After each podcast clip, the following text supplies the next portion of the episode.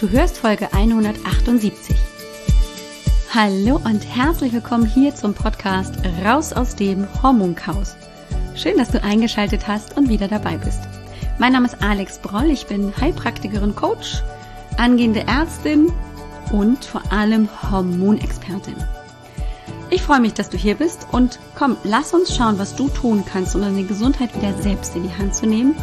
Ganz besonders, wenn deine Hormone aus dem Gleichgewicht geraten sind. Und heute, immer noch anlässlich des Endometriose Awareness Month, wollen wir uns mit dem zweiten Teil zur Endometriose und damit der konventionellen Therapie, aber vor allem erstmal der Untersuchung widmen. Hi, willkommen zurück. Ja, die letzte Folge war schon recht intensiv, das dachte ich mir aber schon, weil es, wie gesagt, viele, viele Informationen gibt die mir auch am Herzen liegen, die ich dir mitgeben möchte. Möglicherweise kennst du sie schon. Dann kannst du sie unter der Kategorie verbuchen. Ach, kenne ich schon, habe ich irgendwie schon gehört, weiß ich, ist wichtig, habe ich auch schon gemacht. Super. Ganz häufig ist es aber so, dass ich schon die Feststellung mache, ähm, dass das bei manchen Frauen immer noch ein Buch mit sieben Siegeln ist oder es einfach schwierig ist, Informationen zu finden. Und deswegen habe ich mir eben auch die Mühe gemacht, das wirklich intensiv rauszuarbeiten und dir jetzt im Podcast anzubieten, damit ähm, du vielleicht noch jetzt hier eine Möglichkeit hast, das ein bisschen ähm, kompakt, aber doch irgendwie auch zusammenhängend zu verstehen und dann auch die richtigen Schritte daraus zu machen. Erinner dich nochmal dran. Ich wiederhole nochmal kurz, was wir letztes Mal besprochen haben. Wir haben einmal besprochen, wer Endometriose bekommt. Das sind in der Regel Frauen oder die mit XX ähm, genetisch festgelegt. Dann haben wir über die Beschwerden gesprochen, die so sehr chamäleonhaft auch auftreten können, aber häufig eben mit auch Schmerzen, die so den Alltag so die Lebensqualität deutlich einschränken können, aber eben auch ähm, eben die Unfruchtbarkeit, über die haben wir gesprochen als Folge oder einfach auch durch die Infiltration der Endometriose in Nerven zum Beispiel auch damit dann große Beschwerden oder auch Blase, Darm, die betroffen sein können. Und da sind wir auch schon beim Thema Lokalisation, da haben wir gesprochen, kleines Becken, vor allem Bauchfell oder die Eierstöcke, aber auch eben Blase, Harnleiter, Darm oder in ganz seltenen Fällen mal ganz andere Bereiche wie Lunge oder auch äh, Nerven im Bereich der Beine etc. Das kann also durchaus sein, leider. Dann haben wir über die verschiedenen Formen gesprochen. Das war eben gerade nochmal die Wiederholung. Dann die Ursachen über die retrograde Menstruation, die ein Problem sein kann, die Metaplasie, also wenn sich Gewebe, embryonales Gewebe dann irgendwie verändert, umwandelt. Dann haben wir über diese Junktionalzone gesprochen, also diese Veränderung ähm, in der hinteren Schicht der Gebärmutter, Muskulatur, die sich verändert. Ähm, und wir haben über die Schmerzwahrnehmung gesprochen. Und das war ja auch nochmal ein ganz wichtiger Punkt, der mir sehr am Herzen lag, zu verstehen, wie Schmerzgedächtnis sich entwickelt, warum Schmerzbehandlung dann auch in der Folge bei Endometriose so wichtig ist. Das war also praktisch das Wichtige. Aus der letzten Folge solltest du die noch nicht gehört haben, würde ich dir sehr empfehlen, die tatsächlich jetzt vor dieser Folge zu hören, weil wir daran jetzt aufbauen. Ganz besonders eben, wenn es um diese Schmerzwahrnehmung ähm, geht. Okay, jetzt wollen wir aber tatsächlich uns darüber unterhalten, wie funktioniert jetzt im Prinzip die Diagnostik. Wir wollen, wir haben den Verdacht, ich habe eine Endometriose, ich habe den Verdacht, ich habe eine Endometriose und ich frage mich jetzt, wie komme ich jetzt dahin, dass ich also wirklich gut untersucht werde, gut alle möglichen Tests gemacht werden, damit ich letztendlich dann auch nach Hause gehen kann nach einer gewissen Zeit mit den geschriebenen Worten Endometriose und vielleicht auch Lokalisation und auch Infiltrationsgrad. Das Wichtige, was du jetzt mitnehmen solltest, ist, dass also bestimmte ähm, Bereiche, bestimmte Punkte von einem Gynäkologen, der sich mit Endometriose auskennt, durchaus einfach abgearbeitet werden sollten. Das sind also so ein paar Key-Punkte, die du ähm, einfach auch vielleicht vorneweg schon auf der Website von den behandelnden Gynäkologinnen und Gynäkologen abfragen kannst oder mal in einer E-Mail abfragen kannst, ähm, um einfach da sicher zu sein, dass die auch im Prinzip das Bestmögliche tun, um deine Erkrankung auch schnell zu diagnostizieren. Es geht hier ja auch immer darum, dass wir nicht ewig Zeit verlieren, nicht Jahre ins Land gehen, wo man ähm, nicht genau weiß, was denn mit dir los ist. Das Wichtigste und was einen guten Gynäkologen für Endometriose ausmacht, ist die Anamnese. Und das ist natürlich für viele Ärzte in unserem Gesundheitssystem schwierig. Eine ausführliche Anamnese, die nicht nur ähm, mit drei Fragen erledigt ist, zu machen, sondern sich Zeit zu nehmen für eine Anamnese. Das ist aber deshalb sehr, sehr wichtig, weil man alleine schon durch die Anamnese und gezielte Fragen und es gibt auch Anamnese-Fragebogen für die ähm, Erkrankung, für die Endometriose schon besser herausarbeiten kann, in welche Richtung man vielleicht denken muss, wo vielleicht dann auch genauer geguckt werden muss, wo Endometrioseherde vermutet werden und, und, und. Und es geht zum Beispiel auch in der Anamnese darum, die Art der Schmerzwahrnehmung und die Art des Schmerzes auch herauszuarbeiten. Neuropathisch oder eben nozizeptiv, so heißen die eben im Medizinerdeutsch. Das kann man gegebenenfalls auch über so einen Anamnesebogen auch sehr, sehr gut machen. Ähm, es gibt dann auch noch die Möglichkeiten eben mit den anderen diagnostischen Mitteln, Ultraschall und, und, und, ähm, so eine Art von Klassifikation im Prinzip der Endometriose herauszuarbeiten. Da gibt es zwei Klassifikationen, die man am besten miteinander kombiniert und das machen auch gute ähm, Gynäkologinnen und Gynäkologen, ähm, die sich damit auskennen, dass sie mit diesen beiden Klassifikationen ähm, eben im Prinzip dann eine gute Einschätzung der Ausprägung, der Lokalisation und der Infiltrationstiefe der ähm, Endometriose auch erreichen können. Nur, dass du sie mal gehört hast. Ähm, das eine ist die ähm, RASRM, also RASRM-Klassifikation und das andere ist die Enzian-Klassifikation. Die musst du dir jetzt nicht merken. Das sind oft Akronyme für Dinge, die dann abgefragt werden. Ähm, das macht man so in der Medizin. Akronyme sind deren Ding. Gut. Ähm, so. Denn so gut ich das dann eben beurteilen kann, desto besser kann man dann natürlich auch sich überlegen, welche therapeutischen Maßnahmen sind jetzt nötig, ist eine Operation nötig, behandle ich es konventionell etc. Ähm, die Anamnese ist also sehr, sehr wichtig. Fragen, die da auch grundsätzlich gestellt werden sollten, sind, wie sind deine Regelschmerzen? Seit wann bestehen die Schmerzen? Waren die schon immer da? Ähm, wenn das erst später sich entwickelt hat, gab es dazu einen Auslöser. Dann wird hoffentlich auch in dieser Anamnese befragt, wie sind deine Schmerzen. Es gibt eine visuelle Analogskala, die wir in allen Bereichen der Medizin verwenden. Die geht von eins bis zehn und ähm, da sind dann noch so Smileys oft mit dabei. Ähm, und deine Aufgabe ist es im Prinzip dann bei der Skala von eins bis zehn, eins ist im Prinzip kein Schmerz und zehn ist Maximalschmerz, das einzuordnen. Und viele Frauen mit Endometriose berichten, dass ihr Schmerzempfinden so bei sieben, eher acht oder manchmal sogar neun ist. Also wirklich schon am Ende der Skala. Dann wird hoffentlich auch gefragt, wann beginnen die Schmerzen? Also vor der Periodenblutung oder schon beim Eisprung, mit Einsetzen der Periode ähm, und so weiter und so fort. Dann hoffentlich wird auch gefragt, was sind für Einschränkungen während der Periode dann zu machen. Also bist du arbeitsunfähig? Brauchst du dafür immer eine Krankschreibung? Kannst du nur noch im Bett liegen?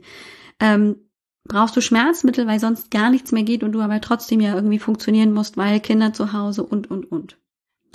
Dann eben ganz wichtiger Punkt, der auch abgefragt, abgefragt werden sollte, ist, wenn du Schmerzmittel einnimmst, welche nimmst du? Wie häufig musst du sie nehmen, damit sie wirken und wirken sie überhaupt? Ähm, und wie ist die Dosierung dieser Schmerzmittel? Ganz wichtig. Und dann gibt's noch so wichtige Bereiche wie ähm, gibt's vegetative Begleitsymptome. Also ist dir dabei übel? Musst du erbrechen? Hast du vielleicht Durchfall oder ähm, ist, bist du das aufgrund der Schmerzen oder auf anderen ähm, Ursachen heraus im Bereich der Zeit der Periodenblutung zum Beispiel schon mal umgekippt? Hattest du so einen Ohnmachtsanfall, einen Kollaps? Dann wird hoffentlich auch gefragt, ob du schon mal die Pille eingenommen hast und welchen Effekt das auf die Beschwerden hatte. Wurde es damit besser, schlechter und so weiter und so fort. Und dann ganz wichtig auch, um auch schon in der Anamnese eruieren zu können, haben wir vielleicht eine Infiltration von Blase oder Darm? Hast du Probleme beim Wasserlassen? Gibt es äh, Probleme beim Stuhlgang? Ist das vielleicht immer schwierig? Hast du das Gefühl, das ist Verstopfung und das bleibt da irgendwie stecken oder so? Ähm, oder hast du auch einen Blähbauch und du wirst ihn nicht los? Äh, oder gibt es Schmerzen beim Geschlechtsverkehr? Das sind alles wichtige Punkte, die ähm, einfach auch die Symptomatik der Endometriose versucht auch abzuarbeiten. So, das sollte unbedingt gefragt werden. Es gibt eben auch grundsätzlich einen Fragebogen der Arbeitsgemeinschaft Endometriose. Den kannst du dir auch herunterladen. Ich verlinke dir in den Show Notes zur heutigen Folge. Das ist die www.alexbroll.com-178. Ähm, auch mal diesen Fragebogen beziehungsweise den Weg zur Arbeitsgemeinschaft Endometriose damit du das gegebenenfalls einfach für dich auch schon mal ausfüllen kannst. Dann kann man nämlich auch da zum Beispiel auch mit diesen ähm, schon gewonnenen Infos sehr viel effektiver auch nochmal das erste Gespräch bei dem Therapeuten gestalten. Das nächste, was dann immer passiert, ist, kennst du bestimmt, ist auch immer gleich eine Untersuchung. Das heißt, eine gynäkologische Untersuchung wird erfolgen. Die ähnelt natürlich auch den Untersuchungen, die du zum Teil vielleicht auch schon erlebt hast bei deiner Gynäkologin, deinem Gynäkologen, nämlich einmal hier die gynäkologische Untersuchung mit dem Spekulum, das eingeführt wird vaginal, um dann einfach auch erstmal sich das ganze Gebiet anzugucken, auch natürlich die Cervix anzugucken, also den Muttermund und grundsätzlich auch das vaginale Gewebe. Ähm, wichtig ist allerdings dann in der Folge, und das ist dann schon oft bei einer Routineuntersuchung zur ähm, Vorbeugung zum Beispiel von einem Gebärmutterhalskrebs. Das machen wir ja ganz häufig, wenn wir einmal im Jahr zum Gynäkologen, zur Gynäkologin gehen, dass da ja auch praktisch geguckt wird mit dem Spekulum und dann wird ein Abstrich gemacht, der Pappabstrich, ähm, dass dann manchmal auch eine manuelle Palpation funktioniert. Das heißt, die behandelnde Ärztin, der behandelnde Arzt führt natürlich auch Finger ein und drückt dann einmal ähm, vaginal und vom Bauch her ähm, ob irgendwelche Veränderungen ähm, eben auch ähm, Raumforderungen zu tasten sind, also irgendwelche ähm, Knoten zu tasten sind. Das wird mal meistens auch bei der gynäkologischen ähm, Vorsorgeuntersuchung gemacht, kann aber auch manchmal fehlen. Also von daher wundere dich nicht, wenn das dann in dem Fall ähm, auch gemacht wird. Ähm, und ganz wichtig ist tatsächlich auch, und das wird nie, also ich habe das noch nie erlebt bei einer gynäkologischen Untersuchung, aber das ist nur meine Erfahrung. Das heißt, das bedeutet nicht, dass das nicht bei dir schon mal der Fall war. Eine rektale Untersuchung sollte erfolgen, weil wir wollen ja auf die Suche gehen, wenn wir den Verdacht auf Endometriose haben, ähm, ob möglicherweise auch der Darm betroffen ist und es da zu Einengungen kam. Und das kann ich natürlich mit einer rektalen Untersuchung, die ja nicht angenehm ist, aber wichtig ist, auf die sollte man nicht verzichten, dazu einfach auch extrem hilfreich sein kann. Wenn es den Verdacht auf Endometriose gibt und du auch kommunizierst, es gibt Beschwerden, starke Blutungen, Krämpfe und so weiter, dann gibt es eine wirkliche Berechtigung, dass ein transvaginaler Ultraschall ähm, gemacht werden darf, weil sonst gehört der nicht zur üblichen ähm, Untersuchungs- Reihe bei einer normalen Vorsorgeuntersuchung. Aber wenn Beschwerden da sind, kann ich auch als Arzt das begründen, dass ein transvaginaler Ultraschall gemacht wird. Und das kann dann eben auch zum Beispiel bei dir als gesetzlich Krankenversicherte ähm, dann eben auch wirklich gemacht werden. Also bei Beschwerden kann ein transvaginaler Ultraschall, Ultraschall, ein Solo gemacht werden. Und grundsätzlich ist es tatsächlich so, ähm, dass man auch über ein gutes Ultraschallgerät, und ich gehe jetzt einfach mal davon aus, dass Experten auf dem Gebiet, auch gerade in den Endometriose-Zentren oder eben den Endometriose-Experten, ähm, die so ein gutes Ultraschallgerät haben, dass man damit tendenziell auch Endometrioseherde schon ähm, diagnostizieren kann. Früher war es nämlich so, dass man gesagt hat, Endometriose können wir letztendlich nur über eine kleine Operation feststellen, indem wir eine sogenannte Laparoskopie machen. Das ist, ähm, da guckt man praktisch mit ähm, kleinen Röhrchen und einer Kamera in den Bauch. Da wird ein bisschen Luft reingeblasen. Man hat drei kleine Schnitte. Und äh, man guckt dann in den Bauch äh, mit der Kamera und sucht dann nach diesen Endometrioseherden. ähm, das Problem, wie bei jeder Operation, ich muss dazu in Vollnarkose gehen ähm, und in der Regel hat das natürlich dann einfach auch ein bisschen mehr Auswirkungen, als wenn ich das ähm, mit einem einfachen Ultraschall mache. Inzwischen kann man also ähm, das durchaus über den Ultraschall diagnostizieren, ganz besonders die Geübten, die Experten, die schon viele, viele Endometriose vielleicht auch im Ultraschall gesehen haben, sollten das eigentlich auch erkennen. Was also bedeutet, dass nicht zwingend immer eine ähm, laparoskopische Untersuchung ähm, in dem Fall eben als Operation passieren muss. Ähm, ergänzend bei dem Verdacht, wenn man also denkt, der Darm ist befallen, deswegen ja auch die digitale und die digital-rektale Untersuchung, ähm, dann macht man in der Regel auch eine sogenannte äh, Koloskopie. Das ist also eine Darmspiegelung, um zu gucken, ähm, gibt es da schon Herde, die irgendwie ähm, in den Darm infiltrieren oder gibt es andere Ursachen dafür? Man möchte ja auch immer andere Ursachen dafür ausschließen. Ähm, Habe ich den Verdacht, dass möglicherweise die Blase oder auch der Harnleiter betroffen ist, dann geht man den Weg, dass man ähm, über eine sogenannte Bildgebung, das MRT, das darstellt, ähm, um dann eben auch besser darüber urteilen zu können, ist das möglicherweise Endometriose oder nicht. Im Zweifel wird es doch immer auch noch so sein, dass man doch reinschauen muss, um sich auch das Ausmaß ähm, eben besser vorstellen zu können. Und Manchmal kann man eben auch kleine Herde tatsächlich im Ultraschall noch nicht sehen, aber mit dem bloßen Auge über die Laparoskopie eben schon. Eine ganz spannende Neuentwicklung, die gibt es auch erst seit Oktober letzten Jahres, ist der sogenannte Endometriose-Atemtest. Vielleicht hast du das auch sogar schon in, den, äh, in der Presse, in den Medien mitbekommen. Das ist ähm, ein Test, den man ähm, tatsächlich jetzt entwickelt hat zur Diagnose von Endometriose. Äh, man verwendet dazu Speichel, ähm, nennt sich Endotest Diagnostik. Ähm, das Problem ist dabei tatsächlich, dass das noch nicht von den Krankenkassen übernommen wird ähm, und leider im Moment auch noch, wie meistens, wenn solche neuen Tests rauskommen, ja auch viel Forschung dahinter steckt ähm, im Vorwege, dass die noch sehr, sehr teuer sind. Das heißt, ich habe im Kopf, der liegt so bei um die 700, 800 Euro. Das müsste man dann in dem Fall eben auch selber bezahlen. Das ist schon wirklich ein Haufen Geld. Okidoki. Wir haben also jetzt schon eine Weile über die Diagnose der Endometriose gesprochen, es gibt natürlich ganz viele weitere Maßnahmen, die man noch bedenken könnte und wir könnten jetzt noch viele Minuten weiter über die Diagnostik sprechen. Wichtig ist, glaube ich, dass du dir klar machst, also es gibt verschiedene Arten ähm, der Untersuchungsmethoden, um ähm, die Diagnose zu ermöglichen. Vaginaler, transvaginaler Ultraschall ist möglich, im Zweifel gegebenenfalls eine Laparoskopie und dann wird letztendlich oft eben diese Diagnose gestellt. Und dann gibt es aber natürlich auch dann im nächsten Schritt meistens einen Therapieweg. Also wie wird die Endometriose behandelt? Darum wollen wir uns jetzt kümmern.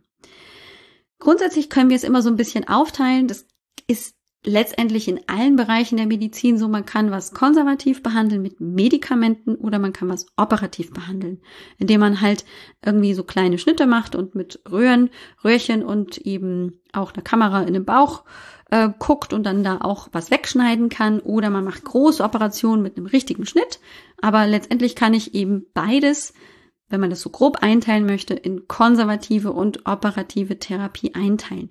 Was zum Einsatz kommt, das ist ganz unterschiedlich. Das ist immer auch abhängig davon, wie groß der Ausprägungsgrad der Endometriose ist und ähm, auch letztendlich, ähm, wie massiv auch die Beschwerden grundsätzlich sind. Was man grundsätzlich sagen kann, bei allen Therapiemaßnahmen, egal wo es ist, wir kriegen die Ursache in der Regel nicht behandelt, die kennen wir ja noch gar nicht. Tun wir uns also schwer, muss also irgendwie eine symptomatische Behandlung sein. Und welche Schritte dann zuerst kommen, ob konservativ und dann operativ oder erst operativ und dann konservativ, das ist eben abhängig von dem Ausmaß der Endometriose, wo sie stattfindet und was letztendlich eben ähm, so der gemeinsame Weg von Therapeut und Patientin sein soll. Ich erkläre jetzt einfach nur mal so ein bisschen, was konservative Therapie bedeutet und auch was ähm, letztendlich operative Therapie bedeutet, ohne dass das jetzt in der Folge sein, in der Abfolge ähm, funktionieren muss. Konservativ bedeutet und kann mehrere unterschiedliche Wege bedeuten. Also man kann durchaus mal eine Endometriose versuchen mit einer Kombipille. Das wäre eine ähm, Pille aus Estradiol oder einem Estradiol-Derivat im Prinzip, weil es ist ja ein chemisch hergestelltes, ähm, ein Hormonderivat und einem Gestagen ähm, zu geben. Das Problem bei diesen Kombipillen, und deswegen erwähne ich das auch so, das kommt nämlich heutzutage immer noch vor, dass Frauen die Pille per se verschrieben wird, dass ähm, dieses Estradiol ähm, natürlich dazu führt, dass eben es zu einer Anregung ähm, der Bildung von Gebärmutterschleimhaut kommt.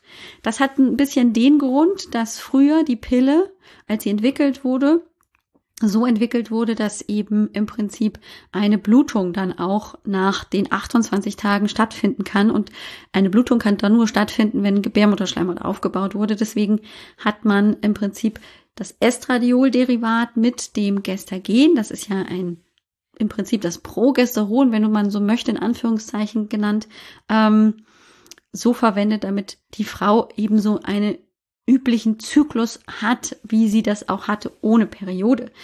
Das, was aber eigentlich wirklich im Prinzip dazu führt, dass es eben verhütet, ähm, das ist das Gestagen.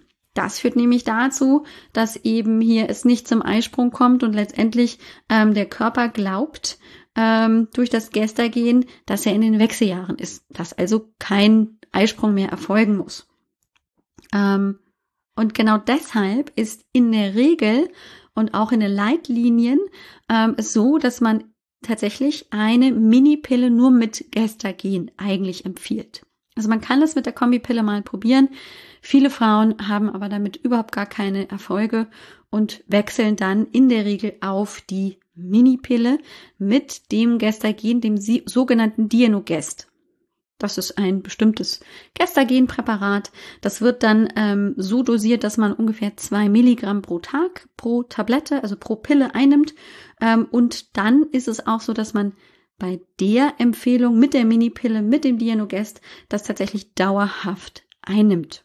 Also man macht auch keine Pause nach 28 Tagen, sondern man nimmt das dauerhaft durch, führt dazu, dass eben es nicht zur Ausbildung von Gebärmutterschleimhautaufbau kommt, auch nicht zur Abblutung und soll da dann eben dazu führen, dass eben diese auch Endometriose-Herde, die Gebärmutterschleimhautherde nicht reagieren auf diese Hormonwirkung des Estradiols, weil das gibt es dann ja letztendlich nicht.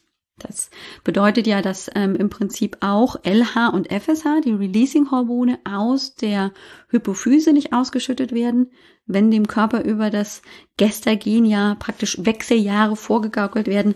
Und das führt eben dazu, dass auch kein Estradiol körpereigen gebildet wird. So, das ist also der Gedanke dahinter. Ähm, Jetzt ist natürlich oft die Frage, ist das dann auch ein Verhütungsmittel? Grundsätzlich ist es so, dass dieses, diese Minipille mit Dienogest ähm, nicht dafür zugelassen ist, dass sie als Verhütungsmittel ähm, verwendet werden kann. Aber natürlich verhütet das Medikament trotzdem, weil wenn der Körper in den Wechseljahren ist, kann er natürlich auch nicht schwanger werden. Aber als ähm, primäres Verhütungsmittel wird es eben nicht zugelassen, sondern es ist dann in dem Fall hier ein Mittel gegen die Endometriose. Das sollte man nur einfach im Kopf haben, damit man das nicht ver verwechselt. Und im Zweifel hier auch nochmal mit der behandelnden Gynäkologin oder dem Gynäkologen sprechen, wie man jetzt tatsächlich eben zum Beispiel auch Verhütung regelt. Ähm, man weiß aber auch inzwischen, dass dieses Dienogest, also dieses Gestagen, einen günstigen Einfluss auf die Endometrioseherde hat. Das heißt, es wirkt antientzündlich, das bedeutet weniger Entzündung, und beeinflusst die Immunmodulation. Das ist schon mal gut. Das Immunsystem ist nicht so aggro gegen diese Endometrioseherde und hemmt die Gefäßneubildung, was auch einen positiven Effekt hat. Das heißt, es bildet sich nicht noch mehr Gewebe. Das wollen wir. So. Das Problem bei dieser Behandlungsmethode mit der Minipille sind die klassischen, die wir halt auch bei anderen Verhütungspillen haben. Libidoverlust, trockene Scheide, Stimmungsschwankungen, Persönlichkeitsveränderungen, Gewichtsveränderungen und so weiter. Die Frage ist dann halt immer, macht das äh, möglicherweise aber mein Leben trotzdem so viel lebenswerter, so dass ich einfach diese Probleme in Kauf nehme, sollten sie denn auftreten. Denn nicht zu 100 Prozent bei jeder betroffenen Frau, die dann eine Minipille nimmt, treten all diese Probleme, die Nebenwirkungen auf. Das heißt, es lohnt sich vielleicht, das auszuprobieren und gegebenenfalls ähm, dann auch wieder das zu verwerfen, sollte das ähm, für mich einfach nicht der Fall sein. Aber ich vertrete schon auch den Punkt, ähm, einfach zu verstehen, was es für Möglichkeiten zur Behandlung der Endometriose gibt und wir natürlich auch immer ähm, sehen müssen, äh, was überwiegt. Überwiegt in dem Fall ähm, eben hier das, dass ich damit äh, wieder ähm, total am Leben teilnehmen kann. Oder ähm, sind es letztendlich die Nebenwirkungen, die dann das ganze Beschwerdebild wieder verschlechtern, beziehungsweise mir auch keine Lebensfreude verpassen. Nur hier an dieser Stelle einfach mal das Pro und Contra genannt, ohne jetzt hier Position einzunehmen. Dann gibt es noch andere Alternativen, die sehr selten eingesetzt werden. Das sage ich gleich an dieser Stelle zusätzlich, weil man davon wenig Erfahrung hat. Also zum Beispiel hat man sich überlegt, ähm, im Bereich ähm, der Releasing-Hormone anzusetzen. Das hatte ich gerade schon gesagt, FSH und LH. Man, es gibt sogenannte Gonadotropin-Releasing-Hormon-Analoga, schwieriges Wort, musst du dir auch nicht merken, bedeutet im Prinzip nur, dass die ähm, die Ausschüttung von FSH und LH herunterregulieren. Das ist also nicht zum körpereigenen ähm, Bildung von Estradiol und Progesteron kommt. Das Problem ist, dass man ähm, da noch nicht genau weiß, wie es funktioniert. Ähm, und letztendlich das nur bei Patientinnen mit wirklich starken chronischen Dauerschmerzen ähm, eingesetzt wird oder wenn man feststellt, okay, die Dauertherapie mit der Minipille mit dem Dianogest ist nicht wirksam. Gibt es also, wird aber selten und zögerlich eingesetzt. Dann gibt es noch die sogenannte Aromatase-Inhibitoren. Die Aromatase ist uns in der ersten Folge ja schon über den Weg gelaufen. Ähm, da gehört also letztendlich praktisch die, das ist ein Stoff, der dieses Enzym, die Aromatase, hemmt. Und so wird die körpereigene Estriol-Biosynthese blockiert. Das, was ja auch ähm, mit ein Problem war, ähm, als wir darüber gesprochen haben bei den Ursachen der, also den möglichen Ursachen der Endometriose. Grundsätzlich ein guter Gedanke, weil wir ja dann möglicherweise sogar ursachenbezogen ähm, rangehen können. Das Problem ist bloß, dass durch Hemmung der Estradiolbildung ist schon auch damit zur Aktivierung der Eierstöcke kommt. Da wird also dann ähm, viel FSH gebildet, weil Estradiol geht runter, dann geht FSH praktisch als Feedback-Schleife hoch. Das wiederum führt dazu, dass die Eierstöcke ähm, aktiviert werden und damit mehr Ei, Eier heranreifen lassen. Das kann zu Zystenbildung führen und das wollen wir auch nicht. Wir wollen also jetzt nicht von der Pest zur Cholera, von der Endometriose zu ähm, zystischen Eierstöcken. Auch blöd. Wird also auch selten eingesetzt äh, und auch nicht wirklich mit gutem Gewissen. Gibt es, aber ist tendenziell auch wirklich eine eher ähm, Alternative so für, wenn gar nichts mehr geht. Gut, also letztendlich, und das ist ein bisschen traurig im Moment, haben wir leider noch nicht so viel, ähm, was wir einsetzen können. Ähm, die Minipille haben wir konventionell.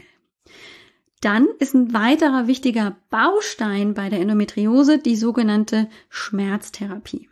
Wir haben ja schon über die Schmerzbotenstoffe gesprochen. Ich habe Prostaglandine und Zy ähm, Zytokine schon genannt ähm, und auch darüber gesprochen, dass das ja die sogenannten nozizeptiven Schmerzen sind.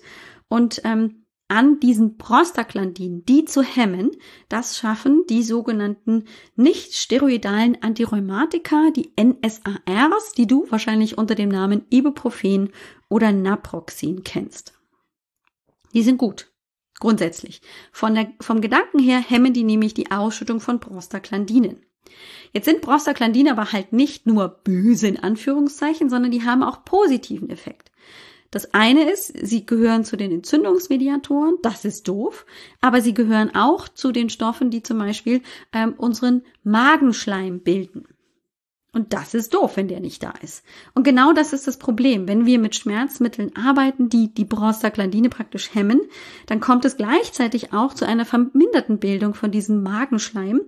Und dann ist praktisch der Magen ähm, sehr viel empfindlicher gegen die ätzende Magensäure und es können dadurch eben Magenprobleme oder sogar Magengeschwüre oder Blutungen entstehen. Deswegen ähm, wird ja ganz oft darüber gesprochen, dass man eben Ibuprofen oder auch Aspirin nicht ewig und drei Tage nehmen darf und dann braucht man einen sogenannten Magenschutz damit eben die Magensäure nicht so ätzend ist und dann die Magenwand angreift. So.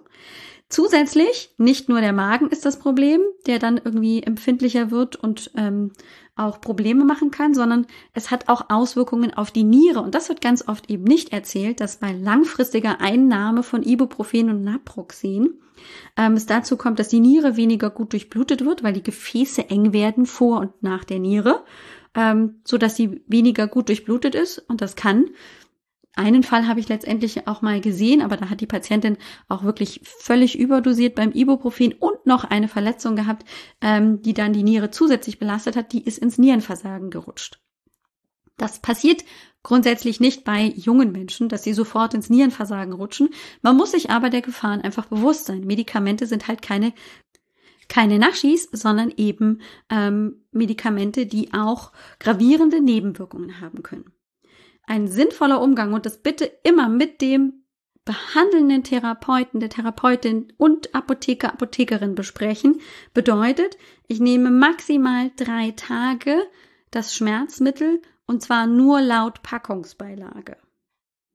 Wenn ich höhere Dosierungen brauche, wenn ich andere Schmerzmittel brauche, dann geht das immer nur über den Therapeuten, im Zweifel sogar über einen Schmerztherapeuten. Die sind dafür da, und genau deshalb ähm, sage ich das auch noch so. Es gibt Möglichkeiten der ähm, anderen Schmerztherapie, aber das ist dann eben, sollte in den Händen der behandelnden Ärzte des behandelnden Arztes liegen. Denn Ibuprofen und Naproxen kriege ich natürlich auch so over the counter beim Apotheker. Ähm, und dann muss ich aber natürlich auch verantwortungsvoll mit diesen Medikamenten umgehen. Das ist, finde ich, hier ganz wichtig für mich nochmal gesagt zu haben.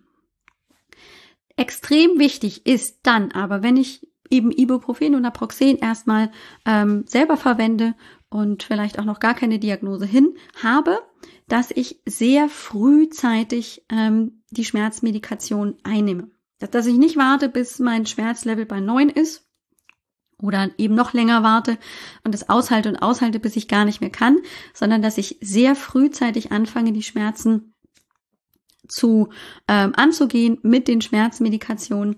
Denn wenn letztendlich der Schmerz erstmal so so massiv geworden ist, dass sich dieses Schmerzgedächtnis ausgebildet hat, dann brauche ich immer höhere Dosierungen und das hat natürlich dann wiederum größere ähm, Folgen an Nebenwirkungen möglicherweise bringt das mit sich. Also, mir ist ganz wichtig, es braucht einen verantwortungsvollen Umgang mit diesen Schmerzmedikamenten, aber äh, wir sollten trotzdem immer dran denken, Schmerzen zu reduzieren, gerade wenn wir den Verdacht haben auf Endometriose. Nur, dass ich sie genannt habe, damit man das gegebenenfalls mal auch beim behandelnden Arzt, der behandelnden Ärztin ansprechen kann. Das sind Medikamente wie Metamizol, das ist das Novalgin, das man vielleicht kennt. Das gibt es, das wirkt krampflösend, ist aber letztendlich immer rezeptpflichtig, wird immer in Absprache mit dem behandelnden Arzt und der Ärztin erst verabreicht, ähm, hat deutlich noch größere Nebenwirkungen gegebenenfalls als die anderen Medikamente und ähm, bedarf einfach auch ein bisschen Kontrolle. Deswegen wird das letztendlich ähm, dann vom Arzt verschrieben. Es gibt noch andere Medikamente natürlich in der Reihe, ähm, die dann ähm, dem Schmerzmediziner überlassen sind oder einfach auch dem Experten, dem Endometriose-Experten, der natürlich auch immer als Ziel haben sollte, die Schmerzen möglichst so in Griff zu haben, dass sich das Schmerzgedächtnis nicht weiter ausbildet. Die neuropathischen Schmerzen lassen sich natürlich auch behandeln, ähm, in der Regel auch mit ähm, eben rezeptpflichtigen Medikamenten. Auch die können eben nur vom behandelnden Arzt, Ärztin oder dem Schmerzmediziner ähm, verschrieben werden. Das können Antidepressiva tatsächlich sein in geringer Dosierung. Dann wirken die auch ähm, gegen den Schmerz.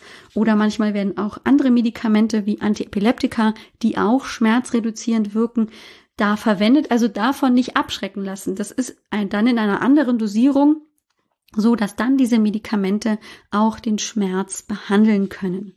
Also ruhig auch sich darauf einlassen, weil wir wollen immer dafür sorgen, ich sag's noch gerne mal, dass das Schmerzgedächtnis nicht, nicht ausbildet. Dann haben wir jetzt auch noch das Thema operative Therapiemöglichkeiten.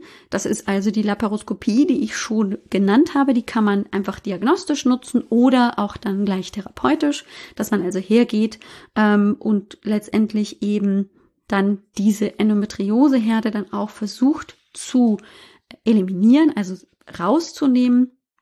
Im Prinzip funktioniert das folgendermaßen. Ich habe ähm, eben drei bis vier kleine Schnitte. Ähm, die werden unter anderem am Bauchnabel, aber auch am Unterbauch eben ähm, so gemacht, dass ich dann eben so kleine Führungsrohre, das nennt man im Fach Deutsch, Medizinerdeutsch, Trocaris, wusste ich auch nicht äh, bis zu meinem Chirurgiesemester, ähm, eingeführt werden. Und dann kann ich ähm, eben auch ein bisschen den Bauch aufpusten mit ähm, CO2, also mit Kohlenstoffdioxid, damit eben ein bisschen Luft da auch drinnen ist, damit ich auch gut gucken kann als Operateur. Und dann bekommt man eine gute Sicht auf Gebärmutter, außen, auf die Eierstöcke von außen und die anderen Bauchorgane. Und dann kann man eben auch Instrumente einführen und dann eben auch Gewebe entfernen oder eben auch ähm, Verwachsungen lösen und so eben diese Endometrioseherde bestmöglich entfernen. Das Problem ist, ähm, dass ähm, diese Herde nicht immer alle so deutlich sichtbar sind. Man heißt, braucht also auch hier Erfahrung, um möglichst viel herauszunehmen und sie kommen häufig gerne auch wieder. Das heißt, es sind häufig viele Patientinnen mit Endometriose, wo es diagnostiziertes haben, viele Operationen schon hinter sich, weil immer wieder die Herde sich neu bilden und man im Prinzip eigentlich immer nur das rausnimmt und es dann wiederkommt. Das ist also alles irgendwie sehr unbefriedigend. Eine wichtige Information übrigens noch, aber auch das wird der Endometriose-Experte, die Expertin mitgeben, ist, dass man vor der OP tatsächlich dann keine Hormone mehr nehmen darf. Ähm, denn durch die Darmregulation ist es so, durch die hormonelle Anwendung der Minipille verändern sich auch farblich die Endometrioseherde. Und dann kann ich die nicht mehr so gut erkennen. Ähm, und dann kann ich sie natürlich auch nicht gut entfernen. Deshalb müssen diese Medikamente, die vorher auch eingenommen wurden, gegebenenfalls auch vorher abgesetzt werden. Okay, wir sind am Ende dieser Folge angekommen. Ich habe einfach mal versucht, alles zusammenzutragen, wie Diagnostik und dann auch konventionelle Therapie funktionieren, was man beachten sollte. Ich hoffe, du hast einiges an Wissen mitgenommen. Und wenn es nur Aha-Effekte waren wie, ach, das wusste ich schon, super, perfekt, dann ist alles wunderbar. Und wenn du sagst, oh ja, das wusste ich noch gar nicht, danke dafür, auch gerne geschehen, wunderbar, dann bin ich noch zufriedener, dass ich dir eben ein bisschen zur Seite stehen konnte. In der nächsten Folge wollen wir dann auf jeden Fall auch über die natürliche ähm, Unterstützung, über Ernährungsanpassungen etc. sprechen, denn wir sind ja tatsächlich, haben wir ja gesehen, mit den Therapiemethoden noch nicht ganz so erfolgreich und beziehungsweise irgendwie noch sehr eingeschränkt. Deshalb schadet es nicht, finde ich, auch mal an Alternativen ähm, zu denken, die man begleitend, unterstützend verwenden kann, um ähm, das Bestmögliche eben rauszuholen, um die Endometriose in den Griff und in ihre Schranken zu weisen. Das heißt, uns erwartet noch eine dritte Folge und ja, sie ist im April und da ist Endometriose Awareness Month schon wieder rum. Aber hey, who cares? Wir machen auch noch die dritte Folge voll, weil da geht's wirklich um viele, viele Dinge, die ich dir mitgeben möchte, die auch dann immer noch mit der Therapeutin, ob es dann auch die noch zusätzlich die Heilpraktikerin der Heilpraktiker ist oder ähm, irgendwie du andere Menschen hast, die dich begleiten, besprochen werden sollten. Aber wir wollen auf jeden Fall drauf eingehen. Ich erinnere dich nochmal, die heutige Folge findest du in den Show Notes unter www.alexbroll.com-178 für die 178. Folge, wo ich dir auch nochmal alle Infos zur Endometriose mit Anamnesebogen und auch Bücher, die ich dir empfehlen kann und natürlich auch dem Selbsthilfeverein etc. Ver verlinken werde, so dass du da auch noch ein bisschen fündig wirst. Ich lade dich wie immer gerne zum Ende des Podcasts ein. Komm in das Kennenlerngespräch, wenn es dich interessiert, wenn du sagst, ich bin wirklich interessiert an der Zusammenarbeit. 15 Minuten ähm, Kennenlerngespräch, wo haben wir nicht viel Zeit, schon klar. Das heißt, wir können hier keine Therapie, keine Beratung machen. Das mache ich natürlich auch nicht kostenfrei. Also die Beratung und Therapie, sondern das, was wir in diesem 15 Minuten Gespräch schaffen, ist uns gegenseitig mal so ein bisschen kennenzulernen, zu entscheiden, könnten wir gegebenenfalls im Coaching miteinander zusammenarbeiten, ich mir eine Idee ähm, davon machen kann, welche Probleme, welche Beschwerden du hast ähm, und dann dementsprechend ich dir auch erläutern kann, wie bei mir Hormoncoaching funktioniert, denn ich mache das natürlich auf meine bewährte Art, so wie ich das gelernt und auch ähm, wie sich das bei mir in den letzten Jahren eben so als positiv gezeigt hat. Und das muss ja nicht unbedingt deine Vorstellung von einer Begleitung und einem Coaching sein. Das heißt, es ist wichtig, dass du weißt, ähm, was dann für dich da das Ganze sein würde. Okay. Auch das kannst du gerne tun unter www.alexbroll.com-sprechstunde. Da findest du diesen kleinen Fragebogen, den du online ausfüllst. Dann krieg ich eine ähm, hier Nachricht, eine Mitteilung, dass du dich dafür interessierst. Ich schicke dir dann per E-Mail ähm, hier te ähm, Terminvorschläge und dann kommen wir vielleicht zu einem Gespräch oder nicht. Ich würde mich freuen, wenn es dich interessiert, ähm, dich kennenzulernen und natürlich dann auch mit der einen oder anderen hier zusammenzuarbeiten. Ich wünsche dir eine großartige Woche und wir hören uns zur nächsten Folge in zwei Wochen. Mach's gut und bis dann. Ciao, ciao. Dir hat dieser Podcast gefallen? Dann wäre es großartig, wenn du diesen Podcast mit deiner 5-Sterne-Bewertung auf iTunes unterstützt. Und wenn du noch mehr über dein Hormonchaos erfahren willst, geh einfach auf www.alexbroll.com. Bis zum nächsten Mal.